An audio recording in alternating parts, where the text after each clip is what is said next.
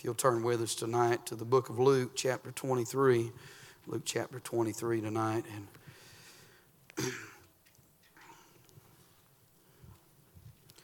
if you're able to stand with us for the reading of God's Word, Luke chapter 23. We'll read one verse of Scripture tonight, have prayer, and then you can be seated. Luke chapter 23, and we begin reading verse number 34. The Bible said, Then said Jesus, "Father, forgive them, for they know not what they do." And they parted his raiment and cast lots. Heavenly Father, I pray tonight that you will help us these next few moments. I pray, God, that you'll give us liberty. I pray the Holy Spirit would minister to our hearts tonight. God, may we not just, Lord, hear the preaching, but I pray that it would take hold of us tonight. God, make it real, and we'll thank you for what you do. In Christ's name we do pray. Amen. You can be seated tonight. I want to notice that in this verse of Scripture, this is the first of the 7 sayings of Jesus when he was on the cross. And of course, a few weeks ago for Easter Sunday, our preachers in the church, 7 of them preached the 7 sayings of the cross. And I thought every one of them did a good job, and I really enjoyed the service. And so I'm not going to in any way try to add anything to what they've already said about these 7 sayings of the cross. But what I want you to notice about these 7 sayings tonight of the cross is that this is the first saying of the cross. And out of those 7 sayings that Jesus spoke out of the cross or from the cross, 3 of those sayings were prayers upon the lips of our Lord. You think about this saying here as he said, "Father, forgive them, for they know not what they do." And then later Christ cries, my God, why hast thou forsaken me?" And then finally we see Jesus in his last thing that he said, the last prayer that he prayed and the last statement that he made on the cross. He said, "Father, into thy hands I commit my spirit." And so we see the 7 sayings of the cross, and we know that out of those 7 sayings that Jesus, 3 of them, our Lord is praying. And I think that's interesting tonight because that Jesus spent his whole life by prayer. In Mark chapter 1 and verse 35, the Bible said, "Rising up a great while before day, he went out into a solitary place, and there he prayed."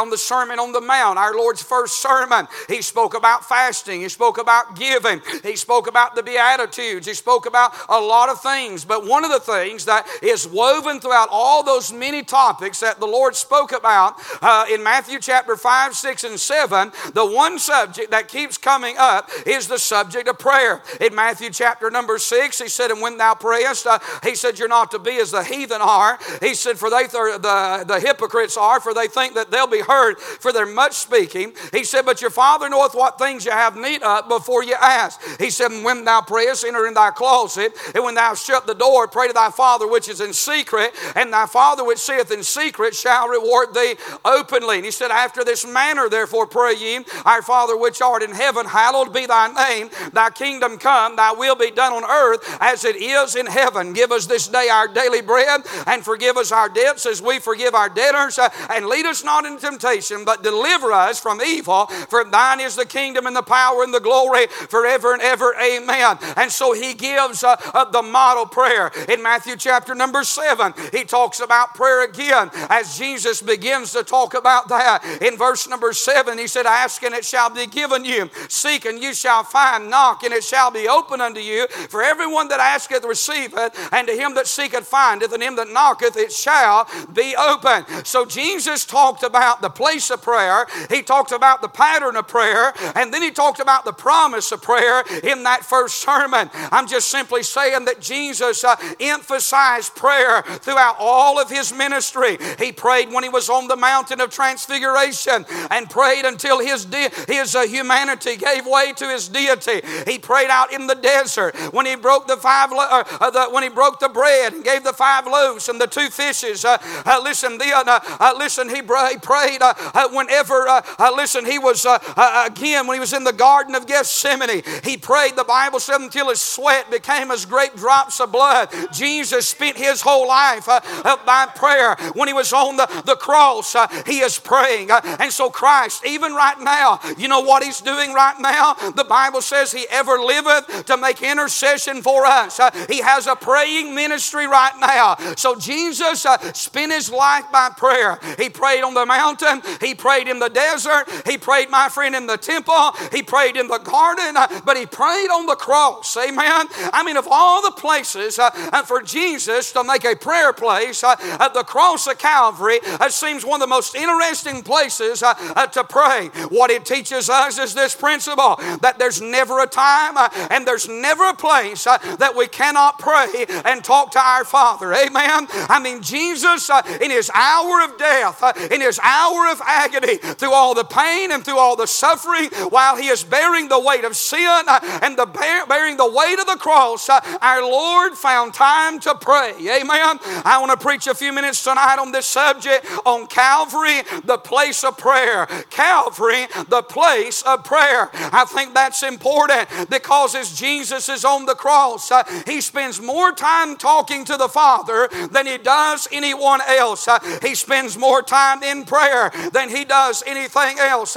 And so what I want us to do for a few moments tonight, I want us to notice these three prayers that Jesus prays while he's at Calvary. Look with me in verse number 34. We find here what we call the first prayer. Amen. The Bible said, then said Jesus, Father, forgive them, for they know not what they do. Now, when you think about the first prayer that Jesus prays here, I want you to notice his Father. That's interesting, because when Jesus was in Pilate's hall, he would not hardly speak to Pilate. Amen. He remained silent and he held his peace. When Jesus went before Herod, he would not even speak to Herod. We think about when Jesus was before the Sanhedrin. The Bible says again, he held his peace. But the moment that Jesus gets on the cross, the first person he talks to is his Father. Amen. He cries out to his Father. I think that's a good pattern and principle for all of us. The first person we all should talk to every day of our life ought to be our Father. Amen. The first person we call out to whenever hard times and trials come in our life ought to be our Father. What I'm saying tonight is this.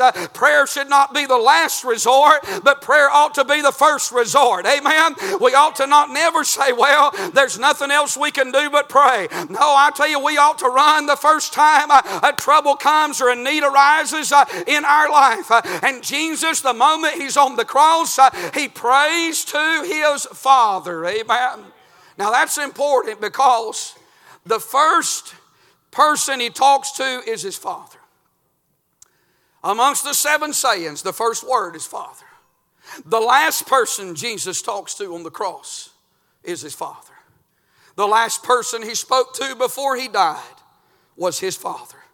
Jesus is praying to his Father in the beginning when he's on the cross, and he's praying to his Father at the end when he's on the cross. I see his Father in this first prayer. Then I see his forgiveness as he said, Father, forgive them, for they know not what they do. You know, tonight, forgiveness is a good idea until we're called upon to do it. Isn't that right? I mean, forgiveness seems like a very good principle. We sing about it and we shout about it. But I'll tell you, when somebody does us wrong, when somebody mistreats us, when somebody doesn't do us right, and we're called upon to forgive them, and even if they don't ask for that forgiveness, and my friend, and we're still feeling our heart that we need to forgive them, it becomes a very difficult time, a very difficult place to find ourselves in.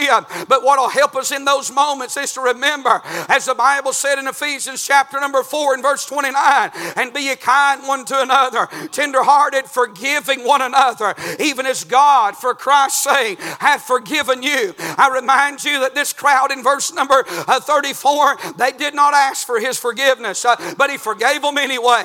And it's a double-fold forgiveness. You say, what do you mean, preacher? They need forgiveness for sins, and they need need forgiveness for what they've done wrong. You see, they've sinned against God, but they've done Jesus wrong. He was not guilty. He was innocent. He did not deserve to die, but they crucified him anyway. And my friend, they clearly, they had a mock trial. Listen, they brought false witnesses in. They made false accusations against him. If ever a man was misrepresented and mistreated, it was the Lord Jesus Christ.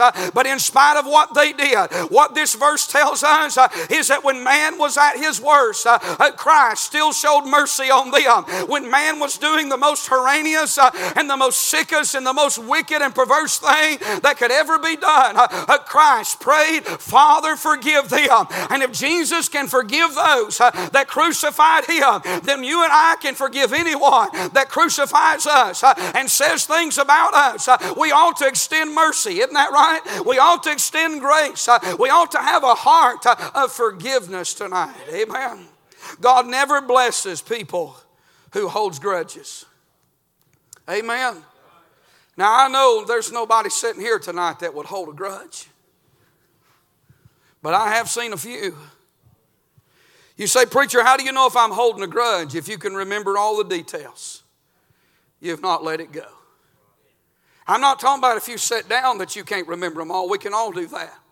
But I'm talking about if you can sit around and talk about something that happened 5, 10, or 15 years ago, and you can still talk about it as if it's fresh yesterday, and it's still in your vocabulary. If it's in your vocabulary, then it's in our mind. Amen. And if we can still remember all the details, we've not really forgiven those individuals. You say, "But preacher, what if they never asked for my forgiveness?" Well, there can't be reconciliation until they ask for forgiveness. But what you can do is forgive them, regardless of how they may be or what they may have treated you, because forgiving them gives you freedom. Forgiving them keeps you from getting bitter about bad circumstances in your life. And when Jesus was on the cross, in this first prayer, he forgave those that did not want his forgiveness, those that did not ask for his forgiveness, and those that would never appreciate his forgiveness. You see, forgiveness doesn't have near as much to do with them as it does with me. Amen. You have the ability, and I have the ability tonight. When someone does us wrong,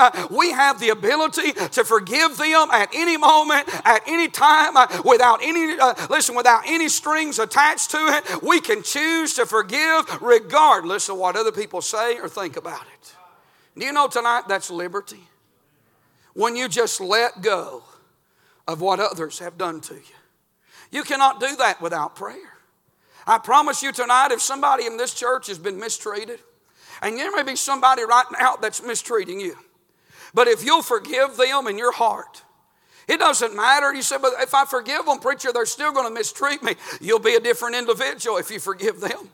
You'll live free, or let them live in misery. But why should you live in misery? Just because they drank the poison of bitterness doesn't mean you need to drink that same poison. Let them go on if that's what they want to do. But just go ahead. Somebody said something. It's been probably 5 or 6 months ago, but somebody told me, they said, "You know, that they named such and such a program," and they said, "You know, they said something about your church," and they said, "What do you think about that? Would you?" And I said, "Well, I don't think anything about it."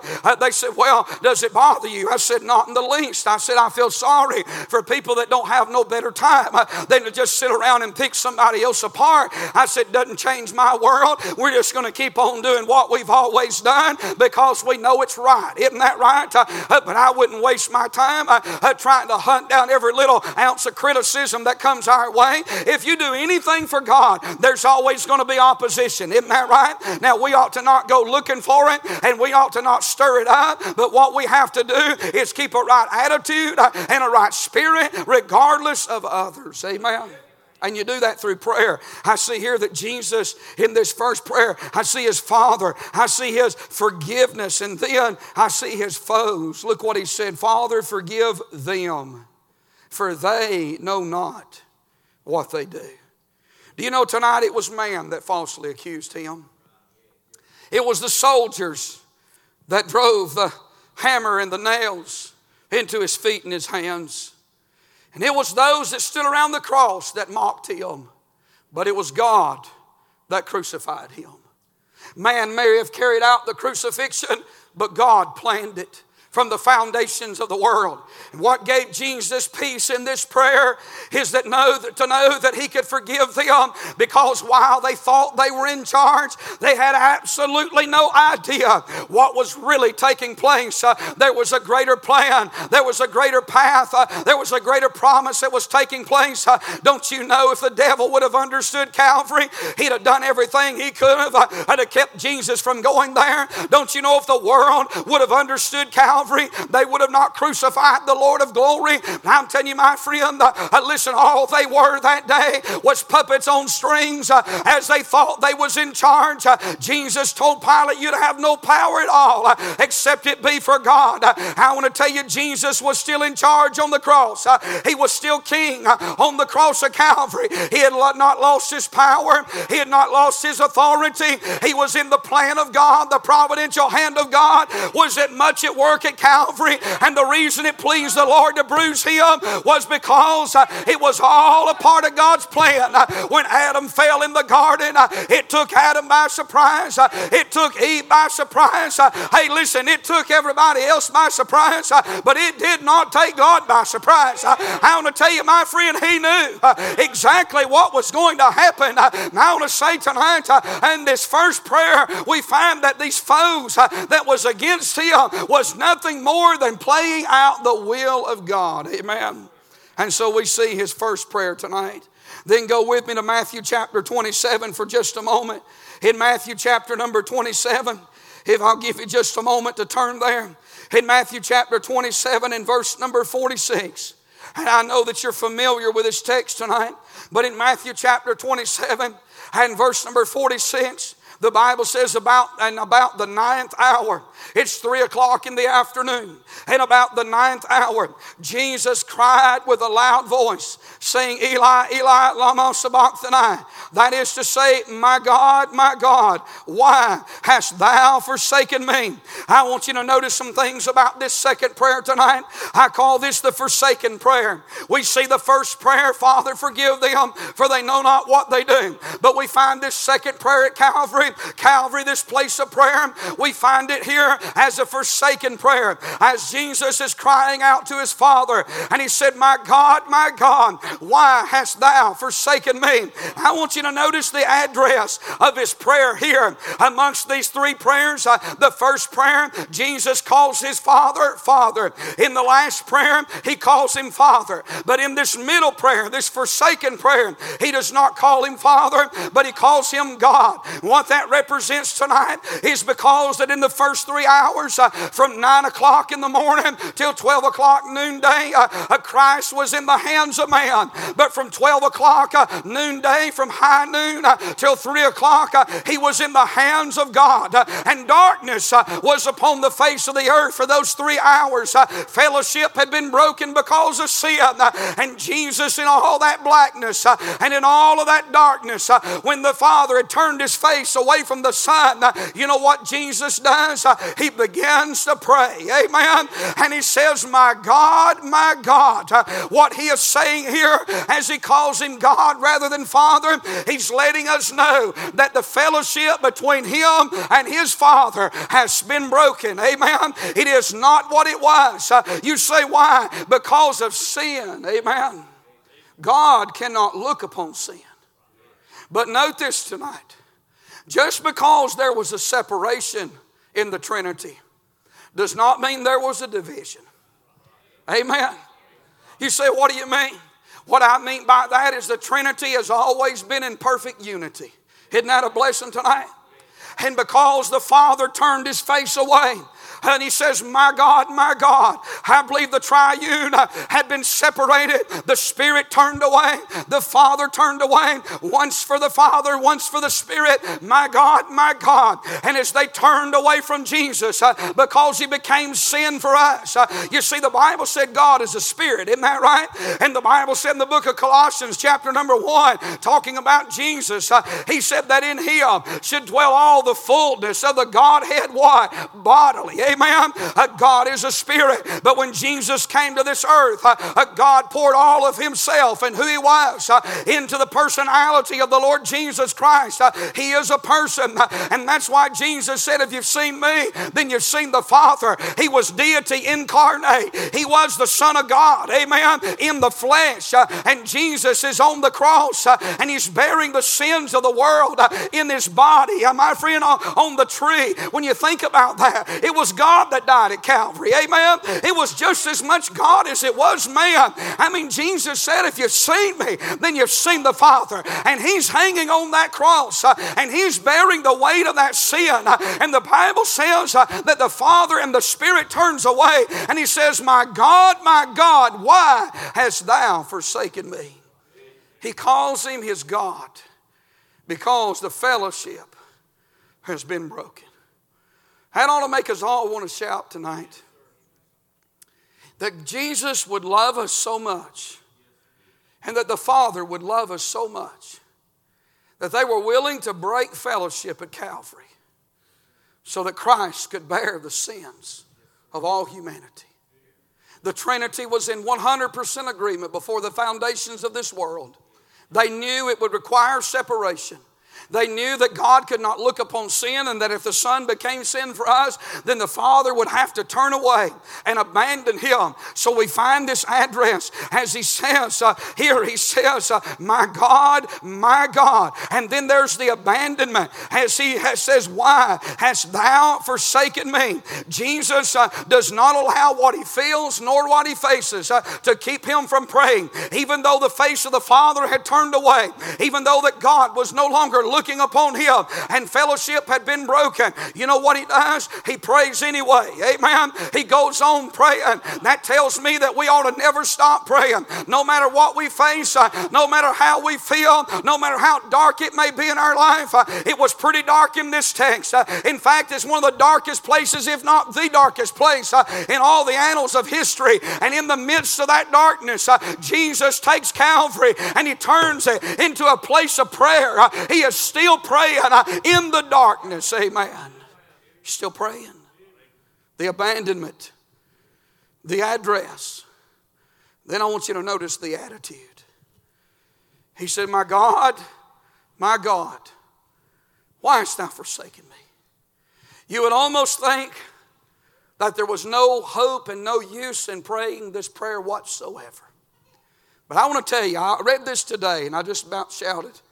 I shared it with my wife. I said, well, I hope it's as good tonight as it was, but sometimes it gets real good by yourself and you come thinking it's going to be real good here and it just.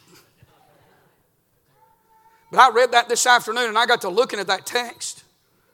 And it looks as if, why would you pray if God has forsaken you, Lord?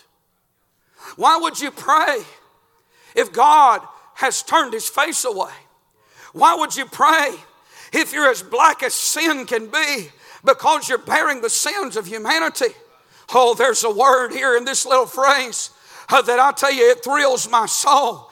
Jesus' fellowship had been broken, but not relationship. Amen. You see, relationship cannot be broken.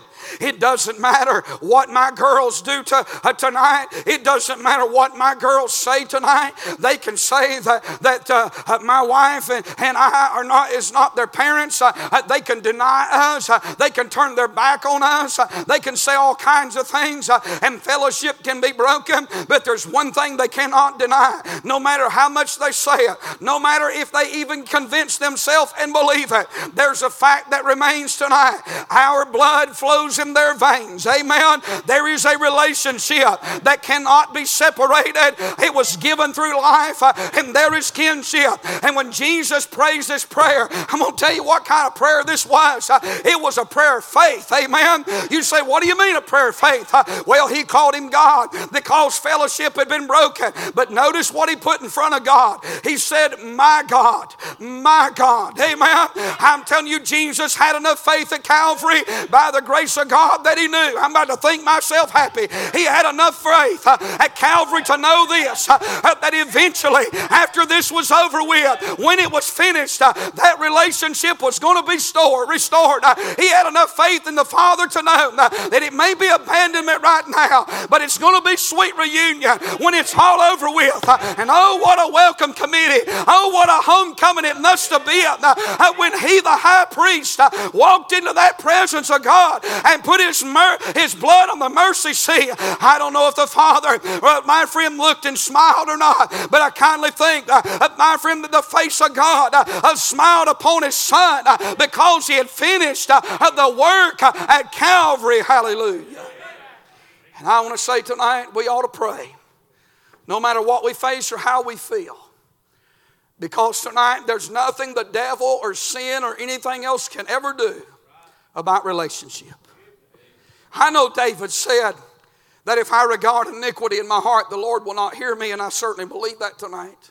We cannot harbor sin and God hear our prayer. I'm not talking about that, but here's what I am talking about. There's never been a day of my life well, I felt worthy enough for God to hear me. That used to bother me as a young Christian. And the devil would defeat me because I think, what's the use in praying? I mean, I don't hardly get to 12 o'clock and I come short. There's so many things I ought to do that I don't do. As hard as I may try, I always feel like I'm missing that mark. I always feel like I'm coming up short. What's the point in praying? I'm going to tell you the point in praying, friend. It may not always be that I'm everything I'm supposed to be, but he's always everything he's supposed to be. And I may falter and I may fail, but he never falters and he never fails. So just pray on anyway, because there's a relationship that's binding tonight. My friend, don't let the devil stump you up. I'm here to tell you tonight, praise God. He said, I will not leave thee. I will not forsake thee. You don't know why God won't forsake you? Because he forsook his Son in Calvary so that we could have a relationship. He broke fellowship so that you and I could have a relationship. And thank God for this prayer in this darkest hour. Hallelujah tonight. Amen. Praise God. Whoa, hallelujah. I say, bless the Lord. Thank God. He prayed for me. He prayed when I wasn't even here. He prayed through the darkness.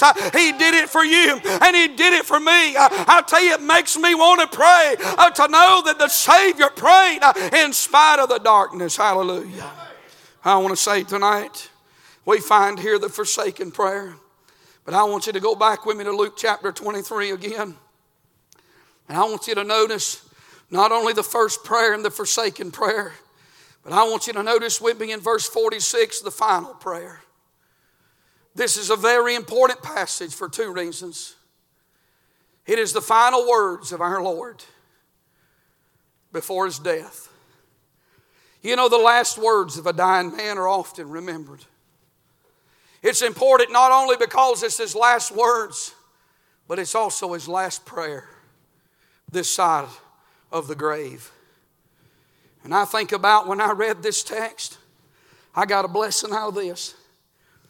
Jesus dies in this verse, I think, like every Christian ought to die. You say, what do you mean, preacher? Well, I want to say he died praying. And I don't know about you, but if I had a choice in the matter of how to die, I'd like to die talking to God, wouldn't you? I think that's a good way to die. He dies talking to his Father. He not only died talking to his Father, but in this verse, he died meditating on the Scriptures. You go back to Psalms 31 and verse number 5, you've got this verse. You've got this saying, into thy hands I commit my spirit. That's in Psalms 31 and verse 5. You think about it. When Jesus died, he died praying and he died meditating on the Word of God. The very living Word is meditating on the written Word. Why would he do that? I'll tell you why. Because the two greatest comforts that we have when we go through trials and hardships of life is prayer and the Word of God. If anything's going to sustain us when we go through the dark times of life, like Jesus is in this text, it's going to be prayer and it's going to be the Word of God. And Jesus is leaning on that. He's finding comfort as it gets ready to exit this world. One day that curtain, we're going to all pass through it one day. If we don't go by way of the rapture, my friend, we'll pass through the curtain of time, and we'll, my friend, make our way to the shores of home. I'll tell you what I'd like to be thinking about. I'd like to be thinking about this book. I'll tell you who I'd like to be thinking about. I'd like to be thinking about the one I'm going to see when I get to the other side. Amen. I'm telling you, in the darkest hours of life, you still got a Bible. You still got an open door to pray. I tell you, we ought to bless the Lord. We ought to thank His glorious name, that there's never a valley too deep, there's never a river too wide, there's never a mountain too high, that what we can't get a promise and we can't get a prayer from God. I'm here to tell you tonight, thank God for His final prayer. Amen. And I see that Jesus dies in this text. But I want you to notice with me in verse 46, He dies in the Father's presence. He said, Father. It's no longer God, it's Father. Jesus died in the presence of His Father. 3 hours of darkness and blackness at Calvary. Jesus starts His time on the cross. He begins it with prayer. At high noon, when it's at that dark hour, He's praying. In His closing hour on the cross, in His final moments, He's praying. You know, the psalmist said that thing. I just thought of that. Evening, morning, and noon. That's exactly how Jesus prays on the cross. Evening, morning, and noon will I cry aloud. He prayed like Daniel of old and David did of the Psalms. And Jesus dies in the presence of His Father. Just before this, He cries and says, it is finished. And friend, when it was finished, the fellowship was restored. And Jesus calls Him His Father again.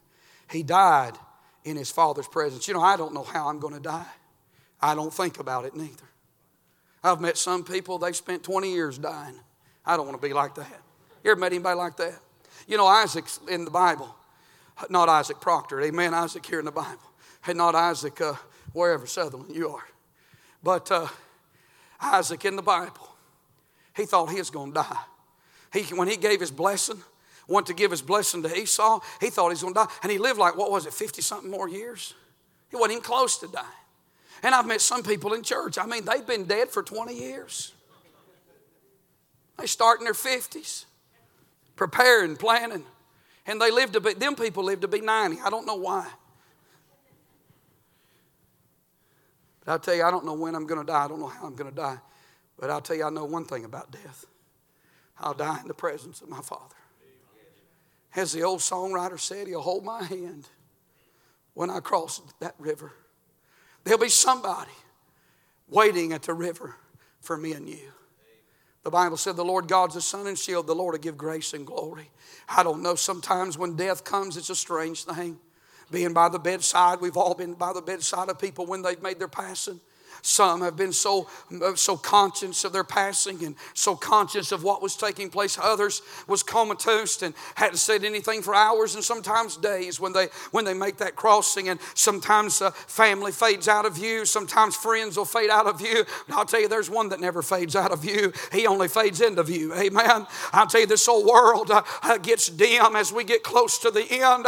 But the next world, amen, it opens up. That portal opens up and we're able to see through. Amen. You see, for us tonight, heaven's not across 10 Milky Way galaxies and across 10 universes. No, the Bible says it's like a veil. Amen. Heaven's a veil between here and yonder. My friends, closer than here in that microphone. If you want to get if you want to get technical about it tonight, and when it comes time to make the cross, you know what the Holy Ghost of God's going to do? He's just going to pull back that curtain on that portal. Amen. I'll see it as clear as I'm looking at that microphone right now. I may not see a whole lot around me. I may not know a whole lot around me, but I'll tell you, I'll not be a stranger when I get to that city. Thank God, I won't have to cross Jordan alone. There'll be somebody standing at the river. Thank God, and I'll die in the presence of the one that's been with us every step of the way. Hallelujah. I see in His final prayer, He died in His Father's presence. He died within His Father's providence. What I mean by that is even in death, Jesus is still king. You say, what do you mean? Well, look at that text. He said, Father, into thy hands I commend my spirit. Jesus, that word commend means to yield, dismiss. Jesus was still in control when he got ready to die. He was in control of everything that took place. He could stand there before the Sanhedrin and say nothing because he was in control. On the cross, they thought they pierced him to that cross, but he was on the cross because he was in control. And when it came time to die, you see, my friend, when we die, we may have to surrender to the will of cancer, or we may have to surrender to the will of a car accident. We may have to surrender to the will of some shooter. We don't have no control over that. We may have to surrender to who knows what, and they take us out of this world if we go by way of the clods tonight. But Jesus didn't have to surrender to nobody. He could die when he got ready to die. He could die at that appointed time that it was the Father's will. It didn't matter how much they pierced him. It didn't matter how much they beat him. It didn't matter, listen, what they did to Jesus. He wasn't going to die. He couldn't die until he for himself dismissed his own spirit. Amen. And when my friend Calvary was finished, and when Jesus had bore the load and paid the sin debt, when he cried, it is finished, now he was ready to die. And how he chose to die was through prayer. And with one final prayer to his Father, he prayed and he died within the Father's providence. Amen. Then I want to say this in closing. He died in the Father's hands. He said, Father, into thy hands I commend my spirit. I want to say Jesus died in good hands, didn't he? He had been in the hands of the Sanhedrin, the hands of Herod, the hands of the angry mob, the hands of Pilate, the hands of the soldiers. But I want to tell you the last hands that Jesus was in before he left this world was the hands of his Father. I want to say you can pray when you're in the hands of the Father. It doesn't matter what we face in life. We may pass through a lot of people's hands, but we're always in the hands of God. You think about Joseph tonight. Whenever Joseph lived his life, some of you boys come here in just a minute. I'll give one final illustration. Just start over here. Amen. Y'all just stand in a line for just a minute. And come here a second, Sister Lily. Joseph, his life, if you'll stand right there between them two. This represents Joseph's life. And Joseph, as he went through life, he passed through a lot of hands. He was in his brother's hands. And then he was in Potiphar's hands. I got y'all backwards. Come over here. Amen. He was in Potiphar's wife's hands. Then he was in Potiphar's hands. And then Joseph was in the prison guard's hands. And finally, he was in Pharaoh's hands. But that's not really how Joseph passed through. I'm going to tell you how he passed through. He started in his brother's hands. And then he went to Potiphar's wife's hands. And then he was in Potiphar's hands. And then he was in the jailer's hands. And finally he was in Pharaoh's hands. But notice he was never out of God's hand. And I want to tell you tonight, there's nothing that can ever happen to us that what it doesn't pass through his hands tonight. And you can be seated. You know why Jesus could pray at Calvary? Because he was in the hands of God.